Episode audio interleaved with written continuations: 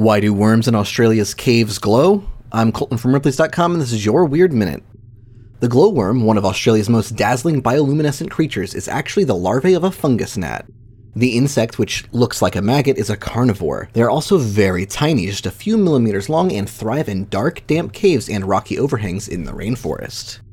Ancient people were spellbound by glowworms and believed they possessed magical powers.